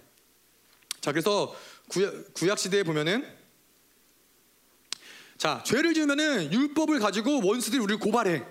제 저런 죄졌습니다. 하나님 제 저런 죄졌습니다. 그러면은 고발이 오면은 율법을 가지고 율법을 통해서 합당한 죄의 대가를 결정한단 말이야. 하나님이 그걸 가지고 심판을 하셔. 자, 그런데 하나님이 제사라는 법을 주셨어. 제사라는 건 뭐냐면은 이렇게 죄가 고발됐을 때 제사를 드림으로써 양과 염소가 대신 죽음으로써 심판을 보류해 주시는 거야. 나 대신 양을 죽임으로써. 자, 근데 대속제일이라는 게 또 구약 시대는 있었어. 그게 이렇게 심판이 보류되고 제가 쌓이고 쌓이고 쌓였는데 대속제일 날 이 염소와 송, 이 황소와 이것을 죽임으로써 피를 뿌림으로써 이스라엘의 1년 동안 지은 모든 죄를 다 씻어 다 깨끗하게 만들어. 그리고 용서를 받는 거야. 자, 근데 문제는 뭐냐면은 다음 날이 되면은 또 다시 죄가 쌓이기 시작을 해. 우리는 계속 또 죄를 짓는 거야. 계속 또 죄를 지으면서 고발을 당하고 정죄를 당하고 계속 이, 이 사이클이 계속 돌아가는 거야. 구약의 시대는 그랬단 말이야.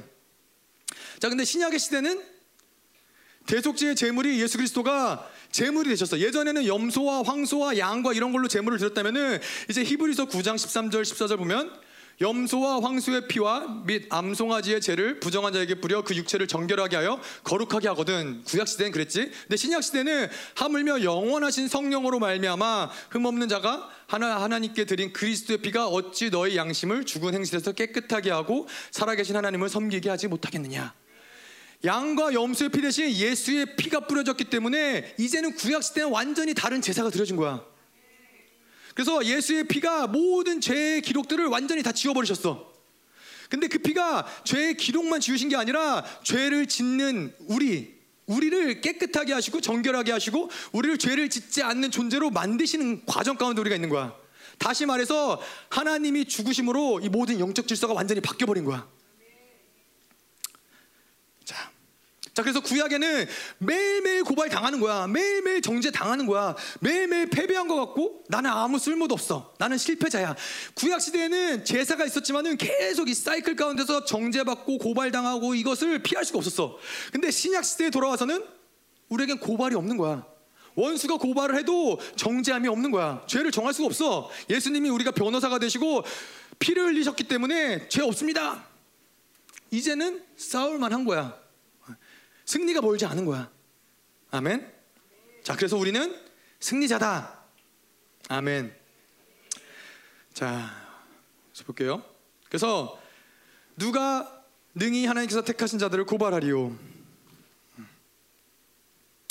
자, 이 옐로스톤이라는 미국의 큰 숲이 있어. 우리나라 뭐 강원도만 할래나? 그보다 작을래나? 하여튼 굉장히 큰 숲이 있어. 굉장히 큰 숲인데 자, 이 옐로스톤이라는 곳에 이 사람들이 늑대 여덟 마리를 풀어놨어. 늑대 여덟 마리를 풀어놨는데 그러고서는 이 옐로스톤 숲을 관리한 사람들이 관찰을 하기 시작했는데 재미난 일이 생겨나는 거야. 여덟 마리가 이제 옐로스톤에 들어가면서 숲이 변화되기 시작하는 거야. 어떻게 변화되냐면은 옐로스톤 이 늑대들이 여덟 마리가 어, 사슴을 잡아먹기 시작을 하지.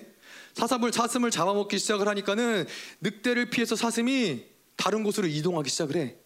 그래서 이 사슴이 한 곳에서 계속해서 풀을 먹고 이랬는데 사슴이 사라지니까는 풀이 더 무성하게 자라기 시작하는 거야. 풀이 자라면서 풀을 먹는 동물들이 더 많아지기 시작을 하는 거야. 거기에 나무들이 자라나기 시작을 하는 거야. 그리고 늑대들이 이제 그 코요테라는 여우 같은 어떤 이런 것들을 이제 잡아먹기 시작을 했어. 그랬더니 코요테가 도망가기 시작을 해. 코요테가 도망을 가니까 어떤 일이 벌어지냐면은 이 수달이라는 이 수달이라는 동물이 강에서 살고 강에다 집을 짓고 뚝을 만들고 이런 동물이거든. 근데 이 수달이 점점 점점 이 코요테가 잡아먹던 수달이 점점 점점 많아지기 시작을 하면서 물 이 냇가에 물고기들이 점점 점더 많아지기 시작하는 거야. 그래서 늑대 여덟 마리가 들어왔을 뿐인데 숲이 완전히 변해버렸어. 숲이 막 살아나기 시작을 하고 없던 동물들이 생겨나기 시작을 하고 막 생명이 계속해서 운행되기 시작을 한 거야. 늑대 여덟 마리가 들어갔는데. 자, 근데 또 반대로 이 우주에 많은 별들이 있잖아. 우주에서 많은 별들이 있는데 우주에 있는 별 하나가 예를 들어서 폭파됐다. 그럼 우주에 무슨 일이 일어날까? 에? 불나? 불도 나겠지. 그 공기가 없으면 불이 안 날 텐데. 하여튼 근데 이 우주라는 곳에 별, 별이 하나가 폭파가 되지? 그러면은 별이 어마어마하게 무겁단 말이야. 이 질량이 어마어마하단 말이야. 근데 별 하나가 있다가 없어지면은 이 모든 이 우주 이 별들을 담고 있는 이 모든 이 우주의 질서들이 바뀌기 시작을 해. 이 나비 효과라는 말이 있어. 우리나라에서 나비가 날개짓을 하지? 그러면 이게 여파가 점점 점점 점점 커져서 저 반대쪽에 있는 나라에는 태풍이 될 수 있다라는 거야. 근데 그 커다란 별 하나가 없어졌을 때에는 우주의 모든 질서가 뒤바뀔 수 있다라는 거야. 자, 잘 생각해 봐 근데. 근데 신이신 창조 주이신 하나님이 이 땅 가운데 오셨어. 늑대 여덟 마리가 이 숲 하나를 완전히 바꿔놨는데 창조 주신 그분이 인간의 모습이 되어서 이 땅 가운데 오셨어. 그럼 무슨 일이 일어나겠어? 근데 그분이 이 땅 가운데 오셨을 뿐만 아니라 그분이 이 땅에서 돌아가셨어. 신이신 그분이 창조주신 그분이 돌아가셨단 말이야. 우주의 별 하나가 없어진 정도가 아니라 신이신 그분이 없어졌기 때문에 모든 우주의 질서와 영적인 질서와 피족의 모든 질서들이 완전히 다 바뀐 거야. 그리고 그분이 죽으셨을 뿐만 아니라 살아나셨어. 죽음을 이기시고 부활하셨어. 자, 그래서 예수님이 죽으시고 부활하시고 다시 살아나셨기 때문에 죄의 문이 닫히는 거야. 율법의 문이 닫히는 거야. 옛사람이 죽을 수 있는 거야. 이제는 원수가 패배할 수밖에 없는 거고, 이제는 우리가 승리할 수 있다고 얘기할 수 있는 건 뭐냐? 그분이 오시고 죽으시고 살아나심으로써 모든 영적 질서를 바꿔 놓으신 거야. 그분이 게임의 규칙을 완전히 바꿔 놓으신 거야. 자, 그래서 33절, 34절에 보면은 누가 능히 하나님께서 택하신 자들을 고발하리요. 의롭다 하신 이는 하나님이시니 누가 정죄하리요. 죽으실 뿐 아니라 다시 살아나신 이는 그리스도 예수시니 그는 하나님 우편에 계신 자요. 우리를 위하여 간구하시는 자신, 자신이라. 고발 자체가 불가능한 거야, 이제는. 이제는 정죄 자체가 불가능한 거야. 이제는 패배 자체가 불가능한 거야. 자, 마지막으로.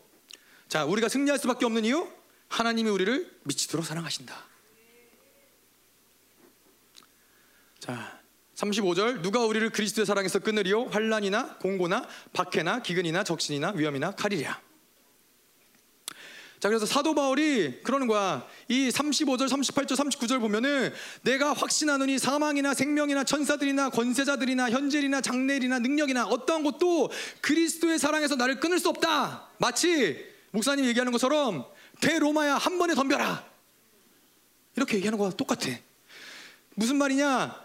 너희가 가진 모든 것을 로마야 너희가 가진 모든 것을 다 가지고 나를 공격하고 나를 뭐 모든 적 병사들과 모든 무기들을 가지고 나를 공격한다 할지라도 나 한 사람 한 사람이 받은 그리스도의 사랑을 나는 바꿀 수 없다라는 거야. 그분을 사랑하는 나의 마음은 바꿀 수 없다라는 거야. 칼을 들이대고 나를 죽인다고 할지라도 나는 변화되지 않는다는 거야. 그것이 사도 바울의 자신감인 거야. 자, 여기에 계신 선생님들을 한번 쭉 봐봐. 여기에 계신 선생님들이 동일한 고백을 해. 누가 그리스도의 사랑에서 우리를 끊을 수 있느냐? 우리가 지난 시간 동안 이 코로나로 어려운 시간들을 통과했지? 아니, 독감으로. 근데 그것이 우리를 하나님을 배신하게 만들까? 여기 내가 목사님이 장담하는데 여기에 계신 선생님들이 그것보다 더한 병이 걸릴지라도 암이 걸릴지라도 그래서 죽을지라도 핍박을 당할지라도 목배임을 당할지라도 그 사랑을 결코 배신하지 않는 거야. 목사님이 어렸을 때 예전에 그런 생각 많이 했어. 나 하나쯤 사라진다고 뭐가 달라질까? 내가 뭐가 그렇게 중요하지? 우리 집에서 내가 없, 없는다고 해도 달라지는 게 있을까? 근데 사실 정말 그래. 여러분 지금도 수없이 많은 사람들이 어, 사고로 인해서 병으로 인해서 많은 사람들이 죽어가고 있어. 뭐 뉴스에 나오는 사람들도 있고 그렇지 않은 사람들도 있어. 많은 사람들이 지금 이 순간에도 죽어가고 있어. 근데 내가 죽는다고 생각을 하면은 물론 우리 부모님은 슬퍼하겠지, 우리 가족들은 슬퍼하겠지, 우리 친구들도 슬퍼하겠지. 하지만 얼마간의 시간이 지나면은 나는 금방 잊혀지는 거야. 그냥 각자 또 자기의 삶으로 돌아가는 거야. 지금도 수백 명의 사람들이 오늘 하루 동안 죽었지만은 그거를 기억하는 사람들은 그렇게 많지 않아. 나라는 존재가 뭔가 그렇게 의미가 있을까? 내가 죽는다라는 것이 어떤 의미일까? 내가 없어진다라는 것이 무슨 의미일까? 목사님이 그런 생각을 많이 했어. 근데 하나님이 나에게 목사님한테 다가오셔서 뭐라고 하시냐면은 너는 나에게 소중하다고 그러셨어. 모든 사람들이 다 잊을 수 있지만은 왕 중에 왕이신 그분이 나한테는 중요하다라는 거야. 나한테는 너가 중요하다라는 거야. 그분이 이렇게 나를 그냥 죽어지고 잊혀지고 버려지고 그렇게 내버려 둘 수 없다라는 거야. 자, 그래서 우리의 고민이 뭐야? 우리는 이런 고민을 한단 말이야. 나는 정말 사랑받고 있는 걸까? 날 정말 아끼고 사랑해주는 누군가가 있는 걸까? 그렇다면 왜 이렇게 힘들고 왜 이렇게 아픈 걸까? 음, 그거에 대한 답은 우리는 사랑받고 있다라는 거야. 목사님이 이 로마서 8장을 들으면서 깨달은 게 그거야. 아, 우리는 사랑받고 있구나. 여기에 있는 모든 사람들이 다 사랑을 받고 있는데 그 이유는 무엇이냐? 여러분들이 성장하고 있다는 거야. 생명은 성장하게 돼 있어. 근데 생명이라는 것은 성장이라는 것은 사랑이 없으면은 성장할 수가 없어. 모든 이 세상에 있는 모든 것들은 성장하고 있다. 그 뜻은 무엇이냐? 사랑을 받고 있다는 뜻이야. 그래서 마태복음 6장 26절에 공중의 새를 보라 심지도 않고 거두지도 않고 창고에 모아두리지도 않고 아니하되 너희 하나님께서 기르시나니 너는 이것들보다 귀하지 아니하냐? 오늘 있다가 내일 아궁이에 던져지는 들풀도 하나님이 이렇게 입히시거든 하물며 너희일까 보냐? 믿음이 적은 자들아. 하나님이 이것을 먹이시고 입히신다는 뜻은 무엇이냐면은 하나님이 그것들을 사랑하신다는 뜻이야. 하나님이 너희들이 태어나서 지금까지 키가 크고 자라나고 성장했다는 것은 무엇을 뜻하냐면은 누군가의 사랑을 받았다라는 거야. 엄마의 사랑일 수도 있고 아빠의 사랑일 수도 있지만은 악인이 되었든 의인이 되었든 죄인이 되었든 사랑받지 않고서는 성장할 수 있는 생명은 아무것도 없어. 이거는 생명의 원리가 그런 거야. 자, 아무도 날 사랑하지 않아. 난 사랑받는지 모르겠어. 하나님이 날 사랑하지 않는 것 같아. 이게 원수의 가장 큰 속임수인 거야. 그 사랑을 의심하게 만드는 거. 그 사랑을 믿지 못하게 만드는 거. 자, 중력이라는 게 이 땅에 있단 말이야. 중력은 뭐냐면은 아무리 키가 크든 아무리 키가 작든 뭐 코끼리가 됐든 지렁이가 됐든 모든 것들은 중력 가운데서 벗어날 수가 없어. 다 우리가 땅에 붙어 있을 수 있는 이유는 뭐야? 중력이 있기 때문에 그래. 지구가 우리를 끌어당기는 힘이 있다는 거야. 모든 사람들 나는 중력과 아무 상관없어. 나 느껴지지 않아. 중력 내가 받는지 안 받는지 모르겠어. 근데 내가 느껴지든 느껴지지 않든 상관없이 모든 사람들은 다 중력 안에 있다는 거야. 그래서 이 지구를 벗어나면 어떻게? 우주에 가면 어떻게? 중력이 없기 때문에 둥둥둥둥 떠다니는 거야. 자, 중력이 없다면 지구의 모든 물체들 이렇게 뒤죽박죽이 되겠지? 근데 하나님의 사랑도 그렇다라는 거야. 하나님의 사랑도 마치 중력처럼 내가 느껴지지 않고 내가 그것이 있는지 모르겠고 내가 받고 있는지 모르겠을 수 있지만은 그것은 사랑은 존재한다는 거야. 그 사랑이 우리를 오늘도 이렇게 끌어당기고 있다는 거야. 그래서 사도 바울이 예언처럼 그 사랑에서 나를 끊을 수 없다라고 이야기하는 거야. 자, 옛날에 이 2차 대전 때 어떤 실험을 했었어. 고아원에 한 고아원에서는 이 수없이 많은 신생아들이 쭉 있었단 말이야. 그래서 이 신생아들한테 계속 우유도 주고 필요한 모든 것들을 다 채워줬어. 그러나 이렇게 아이 너무나 많은 아이들이 있었기 때문에 이 아이들을 다 안아줄 수가 없었어. 안아주고 챙겨줄 수가 없었어. 그래서 이렇게 그냥 좋은 우유도 먹이고 다 잘 길러줬는데 이러한 아이들 안아주거나 터치해주거나 사랑한다고 얘기해주거나 이러한 것을 받지 못한 아이들에게는 어떤 일이 있었냐면은 다 병에 걸리고 점점 죽어가서 10대의 나이가 됐을 때 청소년의 나이가 됐을 때에는 3분의 2 이상이 죽었다는 거야. 근데 또한 고아원에서는 마찬가지로 여기에도 많은 신생아들이 있었고 이것을 돌볼 수 있는 많은 사람이 많진 않았어.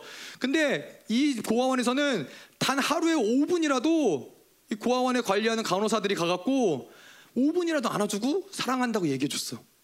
이렇게 사랑한다고 얘기해주고 안아주는 이 고아이들은 어떻게 됐냐면은 건강하게 잘 자랐다는 거야. 우리가 생각할 때는 좋은 것을 먹고 충분히 우유를 먹고 충분히 운동을 하고 이런, 이런 것이 우리의 생명을 성장시키고 우리를 건강하게 만든다고 생각하지만 그렇지 않다는 거야. 하나님의 사랑을 받지 않는 사람들은 살 수가 없어. 그거는 생명의 원리가 그래. 여러분들이 숨 쉬고 살아가고 있다는 건 뭘 뜻하냐면은 사랑받고 있다는 거야. 여러분들이 느끼든 느끼지 않든 그게 중요한 게 아니라 마치 중력처럼 우리는 그 사랑을 계속해서 받고 있는 존재라는 거야. 자, 그래서 원수의 전략이 무엇이냐? 원수의 전략은 여러분들의 생명을 죽이는 가장 잔혹한 방법은 뭐냐면은 사랑받고 있다는 걸 의심하게 만드는 거야. 계속해서 원수가 여러분한테 가서 야, 너 하나쯤 없어져도 상관없어. 너네 집에서 어? 너 하나 없는다고 뭐가 달라지겠어? 하나님도 널 사랑하지 않아. 원수는 계속해서 이 사랑을 의심하게 만들면서 그 생명을 죽여가는 거야. 자, 근데 하나님의 완전한 승리는 뭐야? 내가 그 사랑받는 자라는 것을 알기만 하면 가능한 거야. 그 사랑을 알고 그 사랑을 받아들이는 자들이 넉넉하게 이기는 거야. 다른 거 할 게 있는 게 아니야. 사랑을 믿으면 돼. 사랑을 받아들이면 돼. 여기 옆에 있는 게 뭐야? 해바라기야. 해바라기가 저렇게 큰 해바라기 봤어? 골리아만큼 큰 해바라기야. 한 3m는 되는 것 같아. 근데 여러분 해바라기가 어떻게 저렇게 클 수 있는지 알아? 해바라기의 특징은 왜 이름이 해바라기겠어? 해를 계속 바라보는 거야. 그래서 해가 가는 대로 해바라기는 계속 그 얼굴을 계속 따라간대. 그래서 해바라기야 이름이. 여러분들의 승리의 비결, 우리의 성장의 비결이 뭐야? 하나님을 바라보는 데 있는 거야. 무엇을 다른 것을 우리가 해서가 아니라 그 사랑을 받아들이고 그 사랑을 믿고 그분을 바라볼 때 우리는 계속 승리하는 것을 믿는 거야. 아멘. 자, 우리 한번 같이 기도할까? 오늘 우리가 여러 가지 이야기들을 들었지만은 우리에게 중요한 것은 뭐냐면은 우리는 사랑받고 있다라는 거야. 하나님을 바라볼 때 이제 그 사랑이 우리에게 조금씩 들어오기 시작을 하는 거야. 그 사랑이 자 들어오고 들어와서 그 사랑이 자라나면서 이제는 아 승리하는 게 정말 가능한 거구나. 아 우리는 승리하는 존재로 우리를 부름을 받았구나. 이거를 믿게 되는 거야.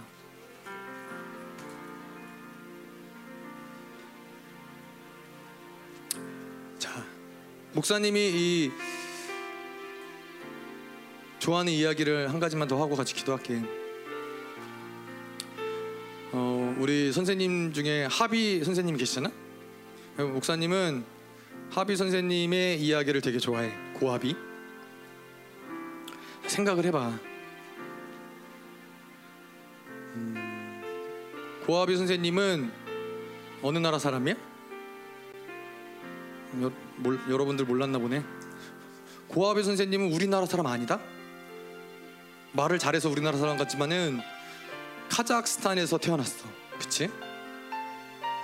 근데 카자흐스탄이 어떤 나라야? 이슬람 국가야. 하나님을 모르는 나라야. 이슬람 국가 하나님을 모르는 나라에서 태어나서 하나님을 모르는 가정에서 태어났어. 하나님을 알 수 있는 방법이 없는 거야. 근데 하나님이 하비 선생님을 찾아간 거야. 하비 선생님을 찾아가서 산을 넘고 물을 지나고 카자흐스탄이라는 나라에 하나님이 찾아가신 거야. 그 많은 사람들 중에 고아비 선생님이라는 사람을 하나님이 찾아가신 거야. 사랑하기 때문에. 여러분들이 왜 여기 앉아 있어? 아, 나는 태어나 보니까 부모님 따라서 여기 왔는데요. 그렇지 않다라는 거야.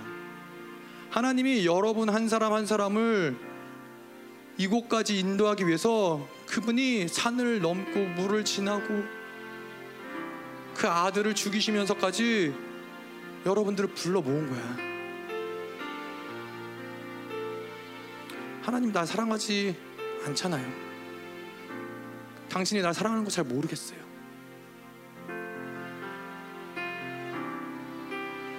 그 아들을 주신 분이 어떻게 여러분들을 사랑하지 않겠어요? 모든 것을 다 주신 분이 어떻게 여러분들을 사랑하지 않겠어요? 우리 한번 한번 기도할 때 한 가지만 회개했으면 좋겠어. 많은 죄를 지었을 수도 있고 하나님을 실망시켰을 수도 있어. 근데 오늘 이 시간에는 단 한 가지만 우리 회개하자. 하나님의 사랑을 의심한 거. 하나님의 사랑을 질문한 거.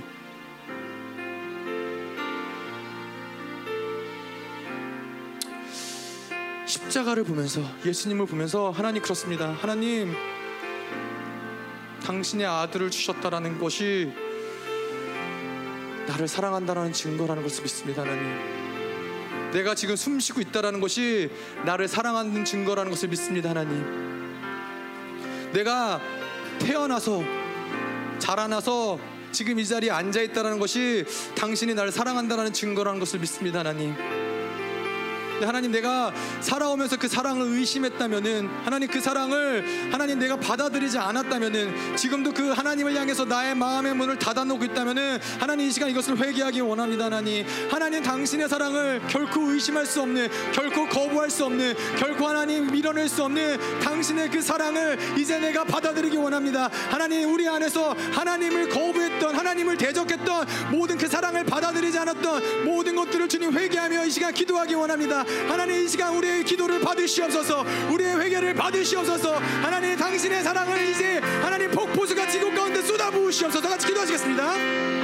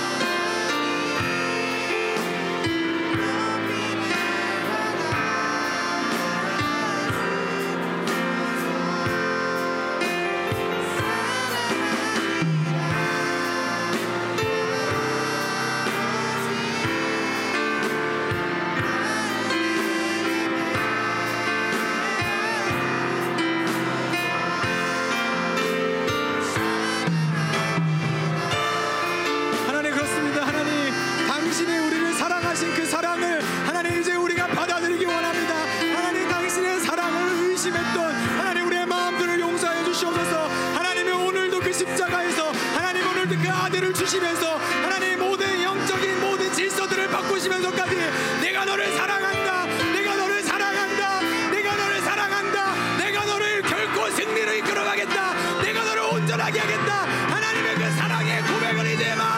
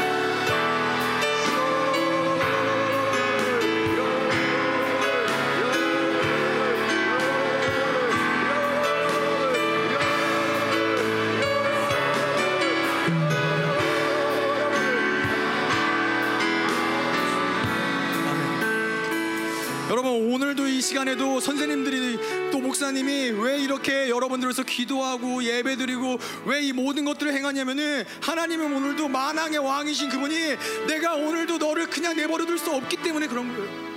하나님의 그분이 우리는 계속해서 내가 뭐 그렇게 중요한 존재겠어? 내가 이 세상에서 무슨 일을 하든 뭐를 먹든 어디를 가든 그게 뭐가 그렇게 중요하겠어?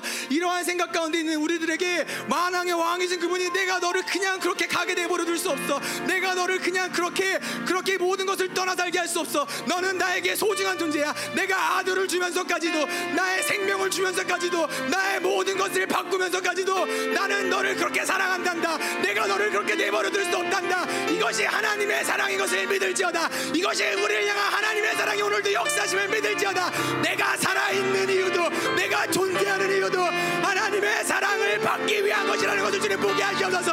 더 하나님의 시간 다시 한번 같이 기도하면서 하나님의 사랑이 흘러가게 하시옵소서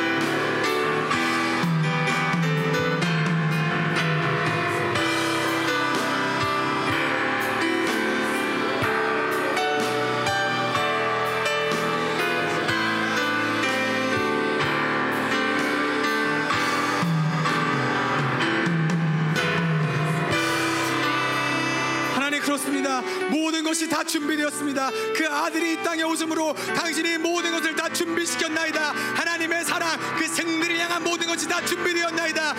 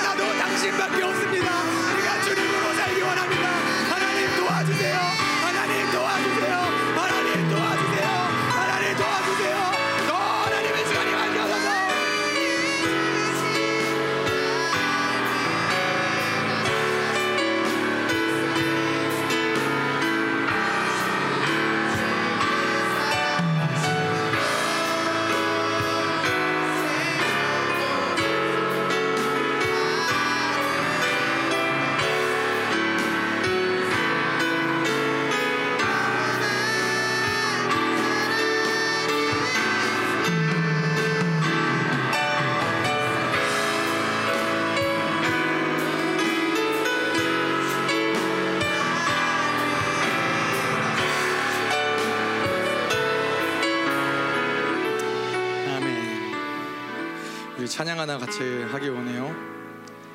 사랑합니다. 사랑합니다. 맞아요. 이게 이 노래를 목사님 참 좋아해요. 어, 내가 아버지께 올려드리는 고백이고 또 하나님이 나에게 하는 고백이고 그래서 우리 아이들이 어렸을 때 네 명의 아이들을 안고서는 매일매일 불러줬어요. 이 아이들 재우면서 매일매일 불러준 찬양이 이 찬양이에요. 이름을 넣어가면서 사랑을 고백하면서 하나님이 이 시간 오늘도 이 시간에도 우리에게 그 사랑을 고백하기 원하시고 우리도 동일하게 하나님께 그런 사랑의 고백을 드리기 원해요. 여러분 사랑이면 돼요. 하나님의 사랑을 받아들이면은 그게 전부인 거예요. 그게 모든 것을 다 만들어 나갈 수 있는 그 힘의 근원이 무엇이냐? 그분이 우리를 사랑했다라는 거예요. 아멘. 이 시간 한번 같이 찬양할게요.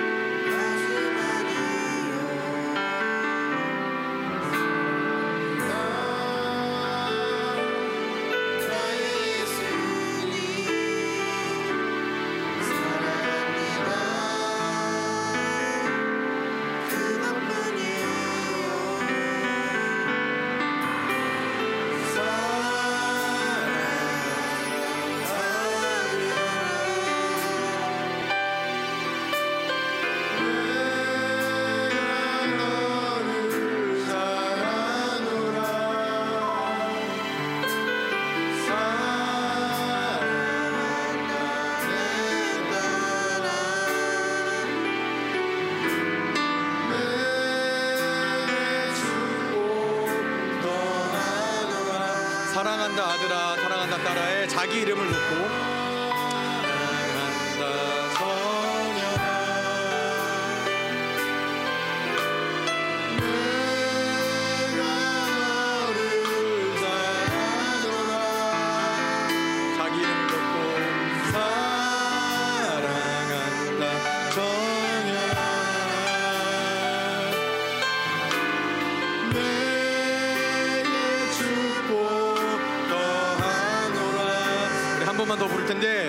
사람 이름 한번 넣어볼까요?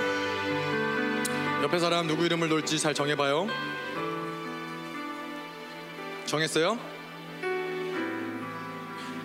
자 여러분이 하나님이 되어서 불러주는 거야 하나님의 마음을 가지고 불러주는 거야 아시겠어요? 하나님의 마음이 전달돼야 돼 그래 한번 손을 잡아볼까? 옆에 불러주는 사람의 손을 잡아볼까? 손을 잡아주고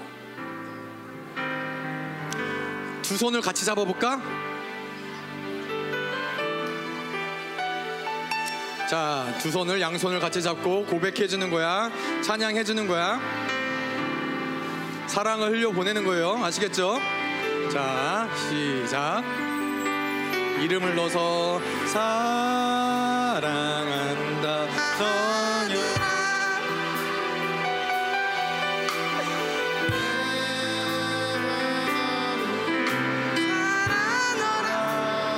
다시 이름을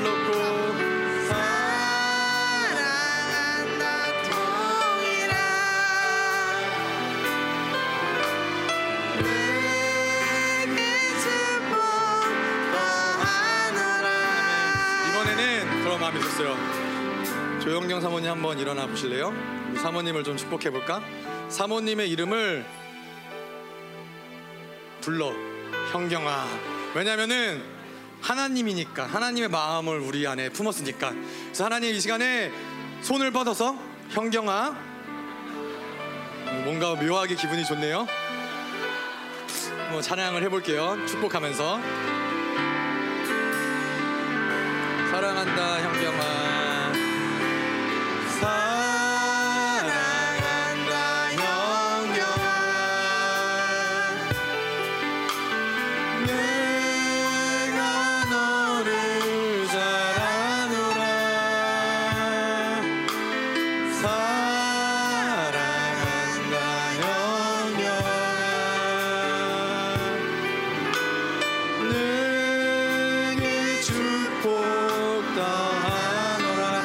태정이도 한번 해줄까요? 태정이.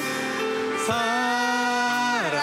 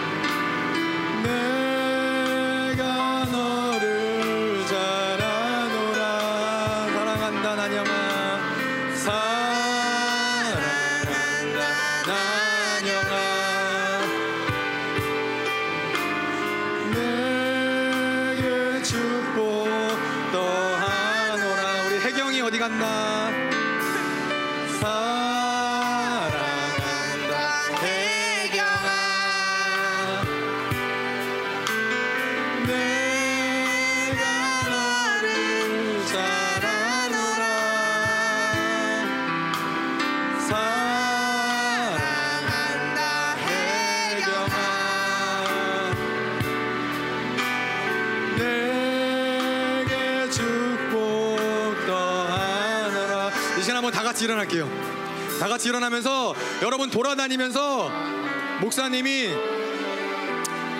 하나님의 마음으로 돌아다니면서 축복하세요. 사랑한다 혜경아, 사랑한다 현성아, 사랑한다 정연아. 안아주세요. 돌아다니면서 축복하고 안아주시고.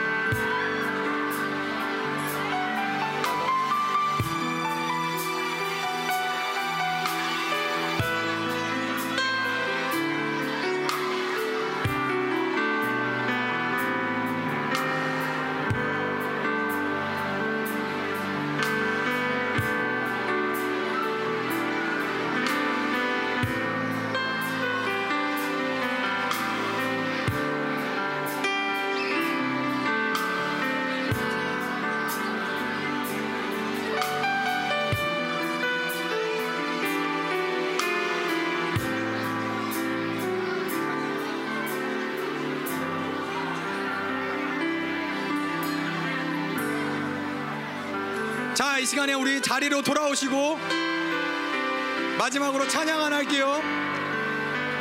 자, 우리 오늘 말씀의 제목이 뭐예요? 완전한 승리. 자, 그래서 승리의 함성 우리 같이 찬양하고 자, 다 자리에서 일어나서 자리에서 일어나서